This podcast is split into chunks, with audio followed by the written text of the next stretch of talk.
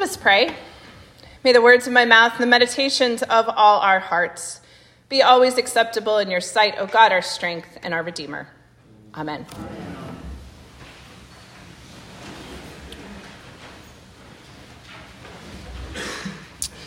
My two year old has a lot of opinions, but the one we currently find most endearing is that his insistence that every meal, snack, and cup of milk is deserving of a prayer.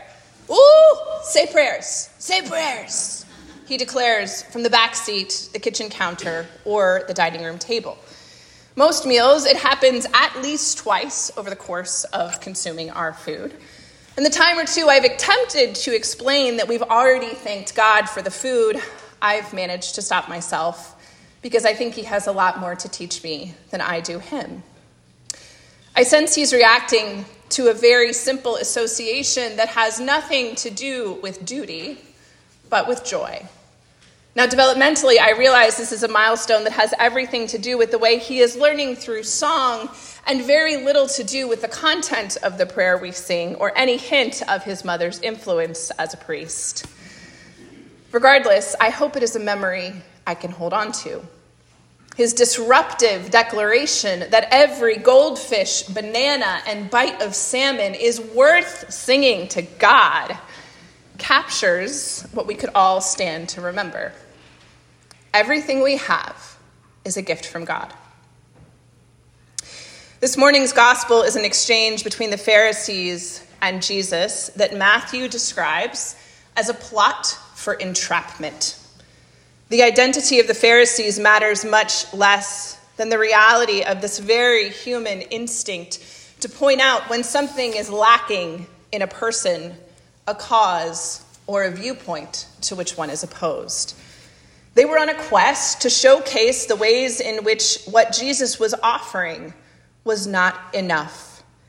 In this particular exchange, they seemed to be seeking to demonstrate how Jesus could not fulfill the worldly needs of his followers. They suggest that Jesus' vision was not enough to sustain them, and they would force him to admit it. The problem with this quest for enough is that it sets up a false choice between Christian currency and worldly currency. Money that you and I spend every day can only be used to purchase things or exchange goods that are finite. Christian currency, on the other hand, is that which deals in the realm of forever, and the two are not interchangeable. More specifically, there are not more Christian or less Christian ways to spend dollars, which may be why the church has failed to adequately influence our relationship to money. There is one framework that sufficiently recalibrates our relationship to all of our resources. And it is the topic to which Jesus refers most frequently in the Gospels. It is the difference between what we might call spending and investing. The Reverend Sam Wells explains it like this Spend is the verb that offers a sense of power, a sense of executive control that can make things happen to acquire possessions by dispensing money.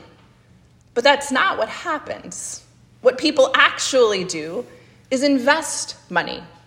Every act that we call spending is, in fact, taking a risk that that bar of chocolate will make us happy, that this newspaper will keep us informed and entertain, entertained, that this car will be more worth than it is trouble, that this house will be a comfort and not a millstone. If we use the word spend, we hide the reality of that risk. But if we replace spend with invest, then we recognize we cannot control the outcomes of our risky ventures, and we broaden our imaginations to consider what really lasts forever. And that leads us to God, because God is more or less synonymous with forever. The most basic understanding of God would be that which lasts forever. He continues the law of exchange, where one person has goods and services and another person buys them, only works for transitory things. When we're dealing with forever, we need to revert to another system.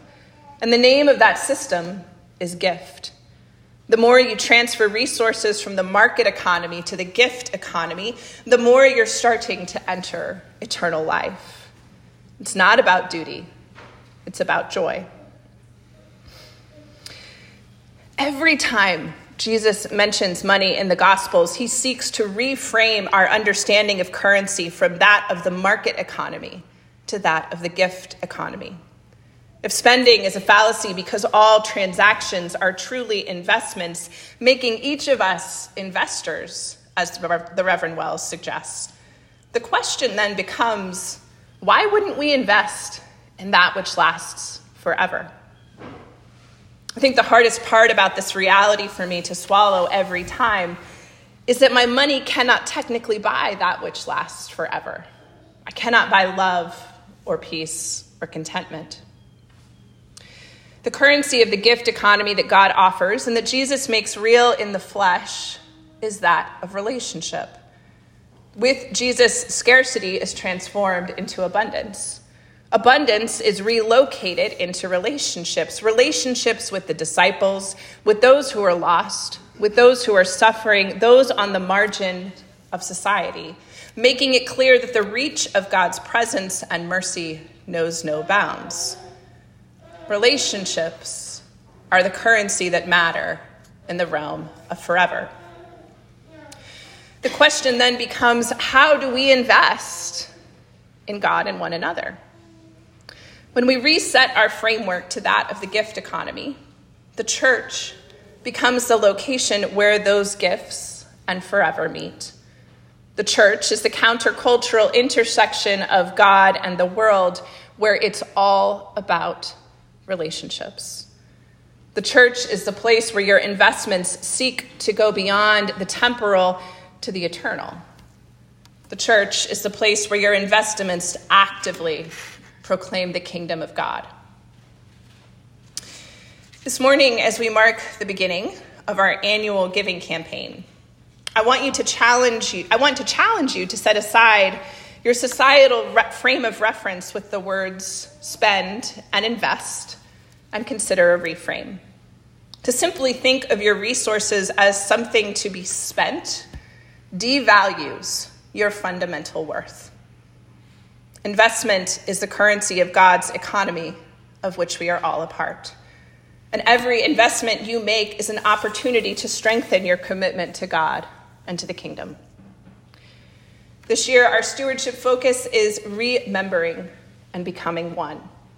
It is an invitation to reflect on the ways in which we are constantly becoming one body, one church, and one community. And perhaps, if I'm being honest, it is a much needed and deeply countercultural message. The ways in which we divide ourselves in today's world are many and catastrophic. To declare your commitment with money of all currencies to a community that strives to find unity in God is to make clear that you stand for something different. That is a way of investing in a deep and abiding reality that God's economy has more to offer than the wisest investments that we can otherwise find. To invest in a church, of all places, is to make known that for you, this commitment goes beyond duty to a sense of joy, perhaps somewhat like the joy of a two year old who cannot help to delight but sing praise to God, no matter the occasion. The invitation before you this morning comes with the knowledge that God found each of you worthy of the most precious investment of all, his son, so that you might know that without a doubt that God is invested in you forever. Amen.